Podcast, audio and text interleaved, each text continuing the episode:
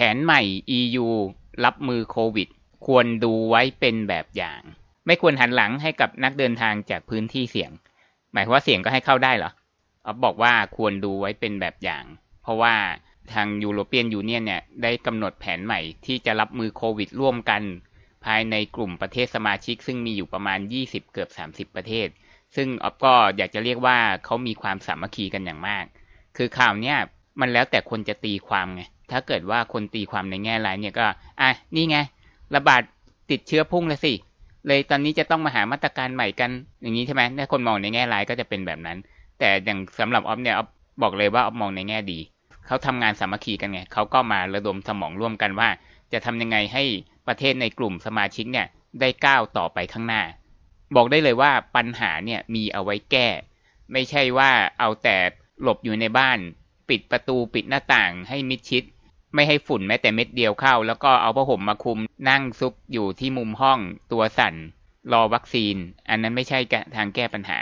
ก็คือเมื่อไหร่ที่มีปัญหา อย่างเช่น ตอนนี้เป็นเรื่องของโควิด เราก็ควรที่จะก้าวไปข้างหน้า แล้วก็มีปัญหาอะไรก็ลุยแก้ไปเรื่อยๆ ก็คืออ๊อฟบอกว่าควรดูไว้เป็นตัวอย่างอ๊อฟไม่ได้หมายถึงประเทศไหนเป็นพิเศษ ถ้าอ๊อฟจะเจาะจงนะอ๊อฟเจาะจงแถวนี้แหละเขาเรียกว่าอาเซียนเนี่ย เราอาจจะเรียกว่า AEC หรืออะไรก็แล้วแต่เนี่ยนะซึ่งเราเพิ่งจะจับมือกันเนี่ยอย่างจริงจังนะ ที่จะมีการเดินทางแลกเปลี่ยนกันได้โดยที่ไม่ต้องขอวีซ่าหมายถึง AEC นะ คือปี 58 คือประมาณ 5 ปีที่ผ่านมา แต่เราไม่มีความสามัคคีกันเลยแม้แต่นิดเดียว อาเซียนเนี่ยก็คือประเทศแถบนี้แหละใช่ไหมทั้งเพื่อนบ้านเราทั้งที่อยู่ใกล้ๆเราทั้งหมดนี่แหละ ประมาณน่าจะสักเกือบ 10 หรือ 10 กว่าประเทศนี่ใช่ไหมซึ่งพอเกิดโควิดขึ้นมาเนี่ยนะ แต่ละประเทศเนี่ยปิดประตูใส่กันหมดเลย แม้กระทั่งประเทศของเราที่มีพรมแดนติดกับเพื่อนบ้านประมาณสี่ประเทศหรือห้าประเทศเนี่ยนะก็ปิดชายแดนต่อกันหมดเลย แม้กระทั่งคนที่จำเป็นจะต้องเดินทางเข้ามาทำงานตามชายแดนก็เข้าไม่ได้ แต่วงเล็บว่าลักลอบเข้ามาได้นะถ้าเกิดเขาไม่เห็นฉะนั้นเพื่อนๆ คนที่กำลังกลัวอยู่เนี่ยนะว่าจะมีต่างชาตินำเชื้อเข้ามาเนี่ยนะไม่ต้องห่วงครับ เข้ามาแล้วเรียบร้อย เข้ามาแล้วเรียบร้อยไม่ต้องกลัวเขาจะไม่เข้านะเขาเข้ามาแล้วเรียบร้อยคือ คนที่จะมาแบบถูกต้องเป็นทางการเนี่ย เราไม่ให้เขาเข้านะ แต่ว่าคนที่แอบเข้ามาเนี่ย โอเค ถ้าหลุดเข้ามาได้เมื่อไหร่ก็คือเข้าได้อะใช่ไหมไม่ต้องกลัวหรอกเข้ามาแล้ว ก็คือกลุ่มแถวเนี้ยเขาเรียกว่าไม่มีความสามัคคีกัน แล้วก็จำได้ว่าทุกปีเนี่ยก็จะมีประชุมสุดยอดผู้นำอาเซียนนู่นนั่นนี่ใช่ไหม แล้วก็จะมีบวกอะไรอะ บวกสองบวกสามเนี่ยบวกเพิ่มขึ้นมาเรื่อยๆเลย ยิ่งนับจำนวนปีมากขึ้นจำนวนประเทศที่บวกก็มากขึ้น คือบวกอะไรเข้ามา บวกญี่ปุ่น บวกจีน บวกออสเตรเลีย บวกนิวซีแลนด์บวกนั่นบวกนี่ไปหมดเลย ปรากฏว่าไอ้ที่บวกก็เข้าไม่ได้เหมือนกัน คือเรียกได้ว่าพยายามจะเกาะกลุ่มกันเรียนแบบยุโรป แต่ก็สุดท้ายก็คือพอโควิดมาปุ๊บแตกกันคือกันไปคนละทิศคนละทางหมดเลย ไม่จับมือร่วมกันแก้ไข เพราะว่าเอาเข้าจริง ๆ นะ ประเทศแถมเนี้ยพึ่งพากันทั้งนั้น การค้าของประเทศใกล้ๆกันเองที่มีชายแดนติดกันนี่แหละ มากที่สุดมากกว่าส่งออกไปไกลๆซะอีก แต่เราก็นี่แหละปิดประตูใส่กัน แม้กระทั่งประเทศข้างๆเนี่ยที่ติดเชื้อน้อยมากเรียกได้ว่าภูมิภาคอาเซียนเนี่ยติดเชื้อน้อยที่สุดในโลกก็ว่าได้นะ คือติดเชื้อป้องกันโควิดทางกายดีที่สุดในโลกนะ แต่ติดเชื้อโควิดทางใจ มากเป็นอันดับต้นๆของโลก ก็คือกลัวโควิดกันมากนั่นเอง ฉะนั้นแม้กระทั่งที่เคสแค่หลักหน่วยเนี่ยนะ อย่างประเทศข้างเคียงเราเนี่ยก็ยังปิดประตูกัน นะครับ ก็คือสรุปว่าควรจะดู EU ไว้เป็นตัวอย่าง ครับก็ขออีกนิดนึงว่าหลังๆก็จะแบ่งประเทศในโลกนี้ออกเป็น 2 กลุ่ม ก็คือกลุ่มเปิดสู้โควิด ซึ่งยังมีจำนวนน้อยอยู่ ส่วนใหญ่ก็จะเป็นยุโรปนี่แหละ ที่มียูโรเปียนยูเนียนเนี่ยเขาเป็นพี่ใหญ่ที่คอยดูแลน้องๆสมาชิกนะครับ เป็นองค์กรนะไม่ได้เป็นชื่อประเทศอ่าแล้วก็กลุ่มประเทศรอวัคซีนซึ่งมีเยอะมากเกือบทั้งโลกก็ว่าได้ยกเว้นกลุ่มยุโรปเนี่ยนะ ประเทศเปิดสู้โควิดเนี่ยเขาก็ได้พิสูจน์ให้เราเห็นแล้วว่า หลังจากที่เขาได้เปิดมาตั้งแต่กลางเดือนมิถุนายนนะที่เปิดเดินทางระหว่างกันเนี่ยยีกว่าประเทศเนี่ยเดินทางถึงกันได้หมดเลยเนี่ยนะมาจนถึงตอนนี้เนี่ยก็ประมาณต้นเดือนกันยาเนี่ยนะก็ประมาณ 2 เดือนครึ่งเนี่ยนะเขาพิสูจน์ให้เห็นแล้วว่า การควบคุมโควิดของเขาเนี่ยดีขึ้นอย่างมาก แต่แน่นอนการเปิดเดินทางระหว่างกันเนี่ยมันมีโอกาสทำให้การติดเชื้อสูงขึ้นอยู่แล้ว ใช่ไหมโดยเฉพาะว่าคนของเขาเนี่ยยังคงมีบางส่วน คือเขาให้ความร่วมมือดีขึ้นเยอะแล้วนะ แต่มีบางส่วนเหมือนกันที่ยังไม่ค่อยยอมใส่หน้ากาก มันก็เลยเป็นจุดที่ทำให้การติดเชื้อยังพุ่ง คือสรุปว่าเขาติดเชื้อพุ่ง เพราะว่าคนของเขายังไม่ค่อยยอมใส่หน้ากาก แถมยังมีการประท้วงกันอีก บอกว่าการใส่หน้ากากเนี่ยหรือกฎการบังคับ เพื่อป้องกันโควิดเนี่ยมันเป็นเรื่องหลอกลวง เขายังเชื่อแบบนั้นกันอยู่นะ ก็ไม่แปลกที่จะทำให้การติดเชื้อพุ่ง ไม่แปลกเลย เรื่องนี้ก็เหมือนกันแล้วแต่มุมมองใช่ไหมใครมองในแง่ร้ายก็ ก็นี่ไง ก็จะได้ปิดประเทศกันต่อไป แต่สำหรับอ๊อฟมองในแง่ดี เพราะว่ามันพุ่งเพราะว่าเขาไม่ยอมใส่หน้ากากแต่นะ แต่นะ เวลาข่าวเวลาพูดเนี่ยนะชอบพูดแต่เรื่องการติดเชื้อ ซึ่งมันเพิ่มขึ้นอยู่แล้ว เพราะว่าเปิดเดินทางระหว่างกันไม่เหมือนเราเนี่ยไม่ไม่ให้เข้าสักประเทศเลย อันนี้คือ 20 กว่าประเทศเดินทางถึงกันหมด แต่ว่าการเสียชีวิตเนี่ยลดลงอย่างมาก ถ้าเทียบกับช่วงแรกๆเนี่ยลดลงถึง 80ถึง90เปอร์เซ็นเทียบกับช่วงแรก ๆ แล้ว ก็คือสรุปว่าติดเชื้อพุ่ง แต่ว่าการเสียชีวิตไม่พุ่งนะเอาเปิดกราฟแทบจะทุกครั้งเลยยกเว้นรอบนี้เพราะว่ามันทั้งทวีปไง ถ้าเป็นรายประเทศเนี่ยเอาเปิดไปแล้วครับข่าวนี้เราจะเอาลิงก์ไว้ใต้วิดีโอนะครับครับก็คือเราข้ามการเกริ่นมานิดนึงนะครับ ก็คือตรงนี้แผนของ EU นะครับ ที่เขาประชุมร่วมกันมาแล้วนี่นะครับเขาแบ่งระบบตรงไว้แบบนี้ก็คือเหมือนไฟจราจรก็คือระบบเขียว ส้ม แดง เขียวส้มแดงหมายถึงอะไร เดี๋ยวสรุปนิดนึงนะครับ จริง ๆ น่าจะพูดตั้งแต่ต้นนี่ลืมก็คือสรุปเลยละกันก็คือเขาแบ่งการคำนวณว่า ถ้าประเทศไหนเนี่ย มีการติดเชื้อนะ ต่ำกว่า 25 คนต่อประชากร 1 0 0 0 0แสนเขาให้เป็นประเทศสีเขียว แต่ไม่ใช่ว่านับตั้งแต่ต้นนะ ถ้านับตั้งแต่ต้นเนี่ยแทบจะไม่มีใครผ่านเลย คือเวลาเรานับเนี่ยที่เอาบอกควรดูเป็นตัวอย่าง เพราะว่า เราไปเอาตั้งแต่ต้นไม่ได้ไง ไม่งั้นไม่มีประเทศไหนเข้าเราได้นะ ต้องเอาในช่วง 14 วันที่ผ่านมา คืออัตราการติดเชื้อต่ำกว่า 25 คนต่อประชากร 1 0 0 0 0แสนในช่วง 14 วันที่ผ่านมา นั่นก็หมายความว่าถ้าเป็นประเทศไทยนะครับ ซึ่งมีประชากรสักประมาณเกือบเจ็ดสิบล้านใช่ไหม อัตราส่วนคือต่อหนึ่งแสนใช่ไหมก็หมายความว่าจะเป็นยี่สิบห้าคูณเจ็ดร้อยก็คือเจ็ดร้อยเท่าของหนึ่งแสนก็คือเจ็ดสิบล้านไง ใช่ไหมก็จะได้การติดเชื้อในรอบสิบสี่วันนะ ไม่ใช่ทั้งหมดนะ ถึงหนึ่งหมื่นเจ็ดพันกว่าคน โอ้โห ประเทศเราสบายเลย ฉะนั้นถ้าเป็นตามเกณฑ์นี้นะ ประเทศไหนอยู่ในกลุ่มสีเขียวนะ จะสามารถเดินทางเข้าประเทศอื่นได้ แบบอิสระไม่ต้องทำอะไรใด ๆ ทั้งสิ้นเลย ฉะนั้นคนไทยหายห่วง อันนี้คือเขาแบ่งกันเฉพาะในยุโรป แต่ออฟประเมินเอาเองคนไทยหายห่วง ยังคงเข้ายุโรปได้เหมือนเดิม นี่คือสีเขียวไม่ต้องทำอะไรทั้งสิ้น นับเฉพาะรอบ 14 วันที่ผ่านมานะ ติดเชื้อน้อยกว่า 25 คนต่อประชากร 1 0 0 0 0แสนนะ ส่วนของสีส้มก็คือติดเชื้ออยู่ระหว่างมากกว่า 25 คน แต่ไม่เกิน 50 คนต่อประชากร 1 0 0 0 0แสนถ้าเป็นแบบนี้ก็ยังคงเข้าได้อย่างอิสระอยู่เหมือนเดิม แต่ว่าเป็นประเทศที่เริ่มถูกจับตาแล้ว เริ่มถูกต้องถูกเฝ้าระวังแล้ว ก็คือที่สีเขียวนี่สบายสบายเลย เป็นคนดีเหมือนเดิม แต่ว่าสีส้มนี่เริ่มเริ่มมีพิรุษละ แต่ยังคงเข้าได้อิสระเหมือนเดิม ส่วนของสีแดงก็คือมากกว่า 50 คนขึ้นไป ซึ่งถ้ากลุ่มนี้เดินทางเข้ามาก็คือจะต้องโดนกักตัว 14 วัน แค่นี้เอง ฉะนั้นระบบนี้มันก็จะถูกทำให้มีการกระตุ้นว่าแต่ละประเทศเนี่ยจะต้องมีการดูแลเรื่องของโควิด ให้ดี ไม่ให้มันพุ่ง เพราะไม่งั้นแล้วเนี่ยคนของประเทศนั้นจะเดินทางเข้าประเทศอื่น ก็จะต้องถูกกักตัว ไม่แน่ใจต้องมีใบตรวจโควิดด้วยหรือเปล่า ฉะนั้นเขาต้องดูแลเคสในประเทศให้ดี บทความนี้อาจจะไม่ได้แปลตรงตัวสักเท่าไหร่นะครับ เพราะว่าภาษานี้จะค่อนข้างทางการมากเลย เอาเป็นว่าเอาแบบแค่ใจความใจความสำคัญแล้วกันนะครับ ก็คือเนี่ยแหละคือเกณฑ์ที่เขาใช้ในการแบ่งที่ออฟสรุปให้ฟังไปแล้วเมื่อกี้นี้นะครับ สรุปจากพวกนี้แหละ เกณฑ์มีอยู่ 3 เกณฑ์ด้วยกันนะครับ อย่างแรกก็คือเกณฑ์เกี่ยวกับจำนวนคนที่ติดเชื้อต่อประชากร 1 0 0 0 0แสนในช่วง 2 สัปดาห์ที่ผ่านมานะครับ ไม่ใช่เอาตั้งแต่ต้นนะครับ ฉะนั้นประเทศเราควรดูเป็นตัวอย่างว่า เขาพูดมาตั้งแต่ก่อนหน้านี้แล้วอะเราควรจะเปิดหมดนะ แต่ว่าเปิดตามเกณฑ์เนี้ยนะครับ ถามว่าเขาไม่กลัวโควิดกันหรือ คนในยุโรปเนี่ยใครที่ไหนจะไม่กลัว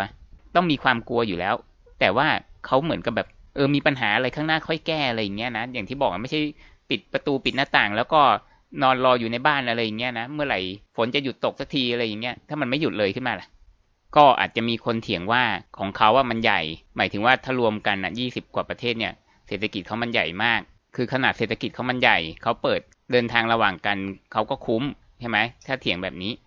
แต่ว่านะ คือออฟไม่ได้หมายถึงเฉพาะประเทศเราไงออฟพูดตั้งแต่ต้นแล้วว่า AEC อะก็คือประเทศในแถบอาเซียนเอเชียตะวันออกเฉียงใต้ทั้งหมดเนี่ยเชื่อไหมว่าถ้ารวมกลุ่มกันเนี่ยนะขนาดเศรษฐกิจนะ เป็นอันดับสี่หรือห้าของโลกนะหมายถึงทุกประเทศรวมกันในนี้นะคือคำว่าการเป็น AEC คือหมายถึงว่าทำตัวเหมือนกับว่าทั้งสิบกว่าประเทศเนี่ยมันเป็นประเทศเดียวกันไง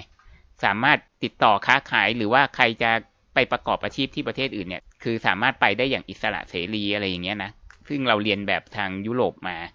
ออฟแค่จะบอกว่าเราควรดูเขาเป็นตัวอย่างว่า ถ้าเราคิดว่าเศรษฐกิจเราเล็ก แต่ความจริงแล้วการค้าของในอาเซียนเนี่ยใหญ่มาก แล้วก็มันเกี่ยวกับเรื่องของความไว้ใจกันด้วยไงขนาดว่าเรายังไม่ไว้ใจประเทศข้างเคียงเรากันเลยทั้งทั้งที่อัตราการเสียชีวิตนะ คือออฟคิดว่า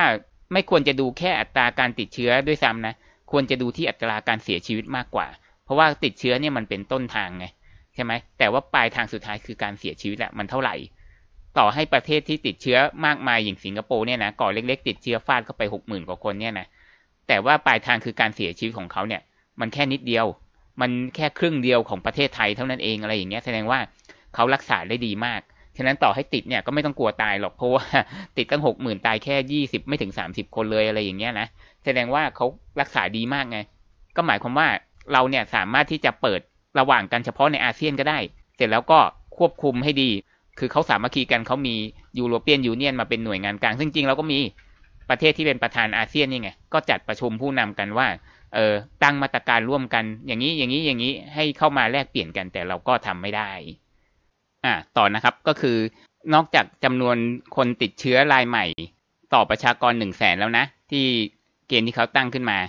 แล้วก็แชร์เรื่องของจำนวนคนติดโควิดรายใหม่ ในช่วงเจ็ดวันที่ผ่านมามั้งอันนี้ยังงงๆอยู่นิดนึง แล้วก็จำนวนการตรวจโควิด ต่อประชากรหนึ่งแสนในช่วงเจ็ดวันที่ผ่านมา คือหมายความว่าประเทศนั้นๆ คืออันนี้ประเมินเอาว่าน่าจะต้องลุยตรวจโควิด ให้เยอะแล้วก็แชร์ผลตรวจ แล้วก็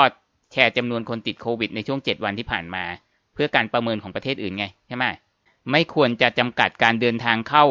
กับประเทศที่มีการติดเชื้อน้อยกว่าตัวเองแล้วกัน จบ เพราะว่าตอนนี้คือมันเหมือนกับว่าเริ่มจะมีการขวางกันระหว่างกันสำหรับบางประเทศไงอย่างเช่นฮังการีเนี่ยนะที่ตอนนี้ปิดไม่ให้ใครเข้าเลย ซึ่งเป็นประเทศที่แหกคอกประเทศอื่นในยุโรปเนี่ยมีบ้างเหมือนกันนะไม่ใช่ไม่มีนะ หรือว่าเอ่ออะไรอะลิทัวเนียอะตอนนี้ก็ปิด หมดเลยไม่ยอมให้ประเทศอื่นเข้าเลยหรืออะไรเงี้ยนะมีบ้างเหมือนกันฉะนั้นเขาก็เนี่ยออกข้อตกลงร่วมกัน ว่าประเทศที่มีการติดเชื้อสูง ไม่ควรจะห้ามประเทศที่ติดเชื้อต่ำกว่าตัวเอง ก็คือเกณฑ์นี้ต้องเป็น 14 วันก่อนล่วงหน้านะไม่ใช่ว่าเอาตั้งแต่ต้นนะอย่างที่บอก หรือไม่ควรห้ามประเทศที่มีการติดเชื้อน้อยกว่า 3%ของประชากร อันนี้เอาแปลถูกไหมช่วยบอกหน่อยอ่าแล้วก็ตามที่ระบุในนี้นะครับ ก็คือเขาบอกว่ามีประเทศหนึ่งที่เริ่มทำไปแล้ว ก็คือนอร์เวย์นะตามตัวสีฟ้านี้นอร์เวย์เขาเริ่มทำไปแล้ว แล้วก็ขอกระโดดข้ามมานิดนึงนะครับ ก็คือตามข่าวที่เขาอ้างอิงนะนอร์เวย์นะก็คือนอร์เวย์เนี่ยเขาบอกว่าถ้าเป็นประเทศสีแดงนะ ก็คือเป็นประเทศติดเชื้อสูงใช่ไหมจะต้องโดนกักตัวในระหว่างที่เดินทางเข้านอร์เวย์แล้วก็ชาวนอร์เวย์เนี่ยไม่ควรจะเดินทางไปประเทศเหล่านี้ ถ้าต้องเป็นสีแดงถึงจะถูกห้ามเดินทางนะครับ แต่ถ้าเกิดเป็นประเทศสีเหลืองก็คือมีการติดเชื้อเพิ่มขึ้น แต่ก็ยังไม่ต้องโดนกักตัวในขณะที่เข้านอร์เวย์แล้วก็ถ้าเป็นประเทศสีเขียว ก็คือประเทศที่ปลอดภัย แล้วก็มีประเทศสีอะไรด้วยเนี่ย ประเทศสีแดงเฉดเหรอคือคือข้อมูลไม่ชัดเจนนั่นแหละ ก็ต้องถูกกักตัว อ่านี่ไงผลจากการจัดอันดับของนอร์เวย์ก็จะกลายเป็นแบบนี้ สรุปว่าไม่มีสีเขียวเลยนะครับ มีแต่สีเหลืองกับสีแดง แล้วก็สีแดงเฉดนี่ไง สีแดงเฉดก็เป็นประเทศที่อยู่ทางตะวันออกทั้งสิ้นเลย ข้อมูลไม่ชัดเจน ต้องกักตัว ถ้าเกิดจะเข้านอร์เวย์อ้าวเขาไม่ได้ห้ามเข้านี่ใช่ไหม เขายังเปิดให้เข้าหมดอยู่นะ เปิดให้เข้าเยอะอยู่นะ แต่ว่าแค่ต้องกักตัวเท่านั้นเองใช่ไหม แล้วแน่นอนว่าก็น่าจะกักตัวที่บ้าน แม้กระทั่งประเทศสวีเดนนะ ที่ไม่เคยล็อกดาวน์ที่ถูกประเทศอื่นรังเกียจนะ ก็ไม่ได้ห้ามสวีเดนทั้งประเทศนะ ก็ห้ามแค่บางพื้นที่เท่านั้นเองนะ ก็คือพวกสีแดงพวกนี้ ซึ่งรวมทั้งสตอกโฮล์มด้วยว่ะ ครับ ก็กลับมาข่าวเดิม อันนี้เอาแบบสรุปเลยนะ ก็คืออย่างตามย่อหน้านี้สีเขียวก็คือจำนวนการติดเชื้อน้อยกว่า 25 คน ต่อประชากรหนึ่งแสนนะภายในสองสัปดาห์ ต้องภายในสองสัปดาห์นะครับ ย้ำอีกทีหนึ่งหรือมีการติดเชื้อน้อยกว่าสามเปอร์เซ็นต์ของประชากรหรือของอะไรไม่ไม่รู้แหละ เอาเป็นตัวเลขยี่ห้าต่อประชากรหนึ่งแสนไว้แล้วกัน ก็คือเป็นประเทศสีเขียวอ่าแต่ถ้าเกิดว่าเป็นสีส้มก็คือเป็นประเทศที่มีการติดเชื้อน้อยกว่าห้าสิบคน ประมาณยี่ห้าถึงห้าสิบคนแล้วกันภายในสิบสี่วันที่ผ่านมา แล้วก็มีเปอร์เซ็นต์การติดเชื้อประมาณสามเปอร์เซ็นหรือมากกว่านั้น ก็จะเป็นสีส้ม อ่าหรือนะครับหรือมีการติดเชื้ออยู่ระหว่าง 25 ถึง 150 คนต่อประชากร 1 0 0 0 0แสนแต่ว่าจำนวนการติดเชื้อเนี่ยยังคงน้อยกว่า 3%ของประชากรก็ยังถือว่าเป็นสีส้มอยู่นะครับอาจจะดูงงๆนิดนึงเอาเป็นว่าอยู่ที่ 25ถึง50 ต่อประชากร 1 0 0 0 0แสนฉะนั้นแล้วถ้าเอาตัวเลข 50 คนต่อประชากร 1 0 0 0 0แสนคิดเป็นจำนวนของคนไทยนะครับ ก็หมายความว่า 14 วันที่ผ่านมาเนี่ย คนไทยน่าจะสามารถติดเชื้อได้ถึง 35,000 คนเลยทีเดียว ภายใน 14 วันนะ ไม่ใช่เอาตั้งแต่ต้นนะ อีกเยอะเลย ครับ แล้วก็ประเทศอื่นๆที่เหลือนอกจากนั้นก็คือเป็นสีแดงนะครับ แล้วก็ประเทศที่ข้อมูลไม่ชัดเจนนะครับ เกี่ยวกับประชากรเนี่ยก็คือจะให้เป็นประเทศสีเทา ก็ต้องกักตัวทุกกรณี รวมทั้งสีแดงก็กักตัวนะครับ ถ้าดูจากตัวอย่างของนอร์เวย์แล้วทีนี้พี่ใหญ่เขาก็ยังมีคำเสนอแนะอีกนะครับว่าประเทศสมาชิกไม่ควร ห้ามนักเดินทางจากพื้นที่เสี่ยง เอ๊ะยังไง ประเทศสมาชิกไม่ควรหันหลังให้กับนักเดินทางจากพื้นที่เสี่ยง หมายว่าเสี่ยงก็ให้เข้าได้เหรอ ก็คือทางกรรมธิการเนี่ยแนะนำว่าประเทศสมาชิกไม่ควรหันหลังให้กับนักเดินทางจากพื้นที่เสี่ยง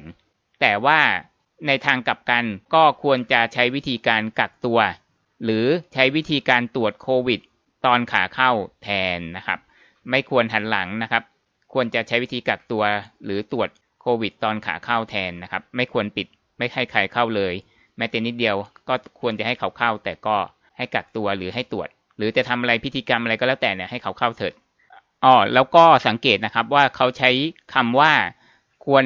เลือกระหว่างการกักตัว หมายถึงให้สมาชิกประเทศแต่ละประเทศเขาตัดสินใจกันเองนะครับ ควรเลือกระหว่างการกักตัว หรือตรวจโควิด ตอนขาเข้า ก็หมายความว่าไม่ต้องกักก็ได้ไง ใช้วิธีการตรวจโควิดตามตอนขาเข้าก็ได้ไง แล้วแต่ประเทศสมาชิกเอาตามที่พี่สบายใจ ก็คือไม่จำเป็นต้องกักตัวเสมอไป แล้วก็เขาก็บอกอีกว่านักเดินทางที่มาจากประเทศในกลุ่มสีส้ม คือประเทศเฝ้าระวังนะครับ ที่บอกว่าไม่ต้องกักตัวตอนที่เข้ามาเนี่ยนะครับ แต่ว่าก็แนะนำอะเลคคอมเมนต์เลยว่าเออก็น่าจะมีการตรวจสักนิดนึงนะตอนที่เขาเดินทางเข้ามาหรือกำลังจะออกไปอะไรเงี้ยเออก็เฝ้าระวังนี่ไม่ต้องกักหรอก แต่ว่าอาจจะมีการตรวจ สักนิดนึงอะไรอย่างเงี้ยนะ ก็ฟังคำแนะนำตรงนี้แล้วเนี่ย ก็รู้สึกว่า อืม ก็มีเหตุผลมีเหตุมีผลดีนะ แล้วอาการจิตตกนี่มันอยู่ตรงขั้นตอนไหนหรือเปล่า ไม่มีนะ ไม่มีเลยอาการจิตตกอยู่ตรงขั้นตอนไหน คือเราควรมีหลักการนะที่ชัดเจนที่ตกลงกันระหว่าง เนี่ยคือคำแนะนำของคือ แนะนำทั้งกลุ่มอาเซียนเลยนะ ไม่ได้แนะนำเฉพาะประเทศใดประเทศหนึ่งใช่ไหมเออน่าจะตกลงกันแบบนี้นะคือไม่ต้องเหมือนอันนี้ก็ได้ แต่ตกน่าจะควรจะตกลงกันแบบนี้ อ่าแล้วก็ข้อแนะนำอีกอย่างหนึ่งก็คือ ประเทศสมาชิกควรให้คนที่เดินทางมาจากเนี่ย สีแดง สีส้ม หรือสีเทาก็ตามเนี่ยนะ ก็จะต้องส่งแบบฟอร์มนะ ที่จะระบุตำแหน่งที่อยู่ คือต้องให้ที่อยู่ด้วยนะ passenger locator form เนี่ยนะ ตอนที่เขาเข้ามาโดยเครื่องบิน ก็คือคนที่เข้ามาโดยเครื่องบินก็จะต้องส่งแบบฟอร์มว่าเขาอยู่ที่ไหน นะ แต่ว่านักเดินทางที่มาด้วยเหตุที่จำเป็น อย่างเช่น คนทำงาน หรืออื่นๆอะ หรือนักเรียนหรือนักข่าวที่จะเข้ามาทำหน้าที่เนี่ย ดูให้ดีนะ ไม่ควรต้องถูกกักตัวครับ คนที่มาด้วยเหตุจำเป็น ไม่ควรต้องถูกกักตัวครับ ไม่เหมือนบางประเทศครับ กักตัวทุกกรณีครับ กังวลมากครับ อันนี้เขาบอกเลยว่า คนที่มาด้วยเหตุจำเป็น ไม่ควรต้องโดนกักตัวครับ เราก็ไม่รู้ว่าเรากักตัวเพราะว่ากังวลจริง ๆ หรือกักตัวเพราะว่า กะทำธุรกิจอะไรกันแน่นะครับ เพราะว่าอันนี้คือพูดเฉพาะคนต่างประเทศนะ เพราะว่าเขาต้องจ่ายค่ากักตัวเองอะถูกไหมเออเรากำลังทำธุรกิจอะไรหรือเปล่า เพราะว่ากักมันทุกคนเลยอะไรเงี้ยนะแม้กระทั่งคนที่มีเหตุจำเป็นอย่างนักธุรกิจ หรือคนทำงานระดับสูงอะไรเงี้ยก็ก็ต้องกักตัวด้วยเช่นเดียวกัน แล้วก็คำแนะนำสุดท้ายของพี่ใหญ่ก็บอกว่า ถ้าสมาชิกจะทำอะไรมากกว่าที่พี่ใหญ่บอกเนี่ยนะ ควรจะมีการแจ้งล่วงหน้าอย่างน้อยหนึ่งสัปดาห์นะ ฮังการีจะปิดไม่ให้ใครเข้าเลย ก็ควรจะต้องบอกก่อนนะ อันนี้เขาไม่ได้พูดนะพูดพูดเอง เพราะว่าอย่างที่บอกเป็นประเทศเดียวที่ปิดกั้นคนอื่นหมดทุกอย่างเลย ซึ่งมันแปลกกว่าชาวบ้านเขาที่อยู่ในยุโรปเหมือนกันเนี่ยนะอ่าแล้วก็สรุปจากตรงนี้ก็คือเนี่ยที่พี่ใหญ่เขาก็ออกมากำหนดกฎเกณฑ์คำแนะนำต่างๆ ให้สมาชิกได้ร่วมมือร่วมใจทำในมาตรฐานเดียวกันเนี่ยเพราะว่าช่วงที่ผ่านมาเนี่ย แต่ละประเทศเขาก็มีการตรวจหรือการเก็บข้อมูลหรือมาตรฐานอะไรที่ต่างกันนะคือจริง ๆ โดยส่วนใหญ่มีความคล้ายกันในมาตรการควบคุมโควิด หรือรับมือกับคนที่มาจากประเทศข้างเคียง แต่ว่ามีบางอย่างที่ต่างกันทำให้มีข่าวอยู่เรื่อยประเทศนั้นทะเลาะกับประเทศนี้หรืออะไรอย่างนี้ใช่ไหมก็อะพี่ใหญ่ก็ออกมาห้ามทับแล้วแล้วก็เนี่ยเอามาตรฐานนี้ไปใช้ร่วมกันโอเคไหม ก็คิดว่าคงจะโอเคกันหมดนะไม่งั้นก็คงไม่ออกข่าวมาใช่ไหม แล้วทีนี้นี่ไงออฟก็แซลไปก็มีออกมาจริงๆด้วยเนี่ยย่อหน้าสุดท้ายเลยนะ ประเทศฮังการีนะ ในอีกมือหนึ่ง on the other hand ก็คือ ปิดหมดเลย ปิดพรมแดนสำหรับประเทศส่วนใหญ่ใน EU เลย ปิดหมดเลยครับ จิตตกอยู่ประเทศเดียวในในยุโรปนี่เลย ก็คืออนุญาตให้สำหรับนักเดินทางที่มาจากอะไรวะวิเซกราดคันที่หมายถึงอ่าวิเซกราดคันทรีก็หมายถึงประเทศใกล้ๆเขานั่นแหละ ก็คือสี่ประเทศเนี่ย ก็มีโปแลนด์ฮังการีเองแล้วก็เช็กริพับลิก แล้วก็สโลวาเกีย คืออนุญาตให้แต่พวกเดียวกันเข้ามา แต่พวกอื่นๆนั้นก็ไม่ให้เข้า ก็สรุปนะครับก็คือออฟตั้งใจจะออกหัวข้อนี้มาเพราะก็อยากจะแนะนำถึงแม้ออฟจะรู้ว่าพูดอะไรไปมันก็คงไม่มีประโยชน์นะครับ เพราะว่าเราก็เป็นแค่ช่องเล็ก ๆ แล้วอีกอย่างหนึ่งเราก็ไม่ได้อยากจะดังด้วยนะครับ แต่เราก็เหมือนว่าเราทำอะไรได้เราก็ทำก็แค่นั้นเองนะครับ ก็คืออยากให้ทางภูมิภาคนี้นะ ไม่ได้เจาะจงระบุชื่อประเทศใดๆทั้งสิ้นนะ ดูตรงนี้ไว้เป็นตัวอย่างนะครับ เพราะว่าเราเองก็รวมกลุ่มกันเหมือน ไม่ใช่เหมือนนะเราเรียนแบบเขาตั้งแต่เมื่อ 5 ปีที่แล้วปี 2558 แต่ปรากฏว่าเราไม่มีความสามัคคีกันเลย ก็คือการรวมกันเป็นอาเซียนเนี่ยมันมีมาตั้งเป็นหลายสิบปีแล้ว แต่การที่จับมือกันแล้วเปลี่ยนเป็นเรียกว่าตัวย่อว่า AEC เนี่ย ตอนนั้นทุกคนก็จำได้ใช่ไหมโอ้โห มีการ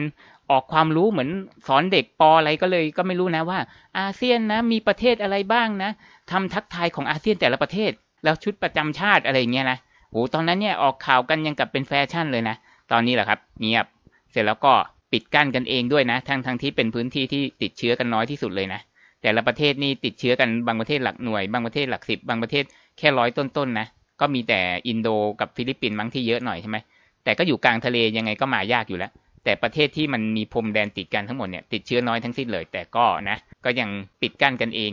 ทั้งทั้งที่การค้าระหว่างอาเซียนเนี่ยใครจะรู้นะว่ามีมูลค่าสูงกว่าที่ประเทศเราไปค้าขายกับยุโรปซะอีกนะเรียกว่าค้าขายกับเพื่อนบ้านนี่แหละ ค้าขายกันมากกว่าไปค้าขายกับยุโรปหรืออเมริกาซะอีกนะแต่เราก็ยังปิดกั้นกันเองนะครับ ควรจะดูเป็นตัวอย่างนะครับ ว่ามีเกณฑ์ว่าเออประเทศที่มีการติดเชื้อนะ น้อยกว่าเท่านี้เท่านี้ต่อประชากรหนึ่งแสนคือยุโรปมันติดเยอะไงใช่ไหมอะยี่สิบห้าคนต่อประชากรหนึ่งแสนคูณกันแล้วก็เป็นหมื่นอยู่ดีใช่ไหม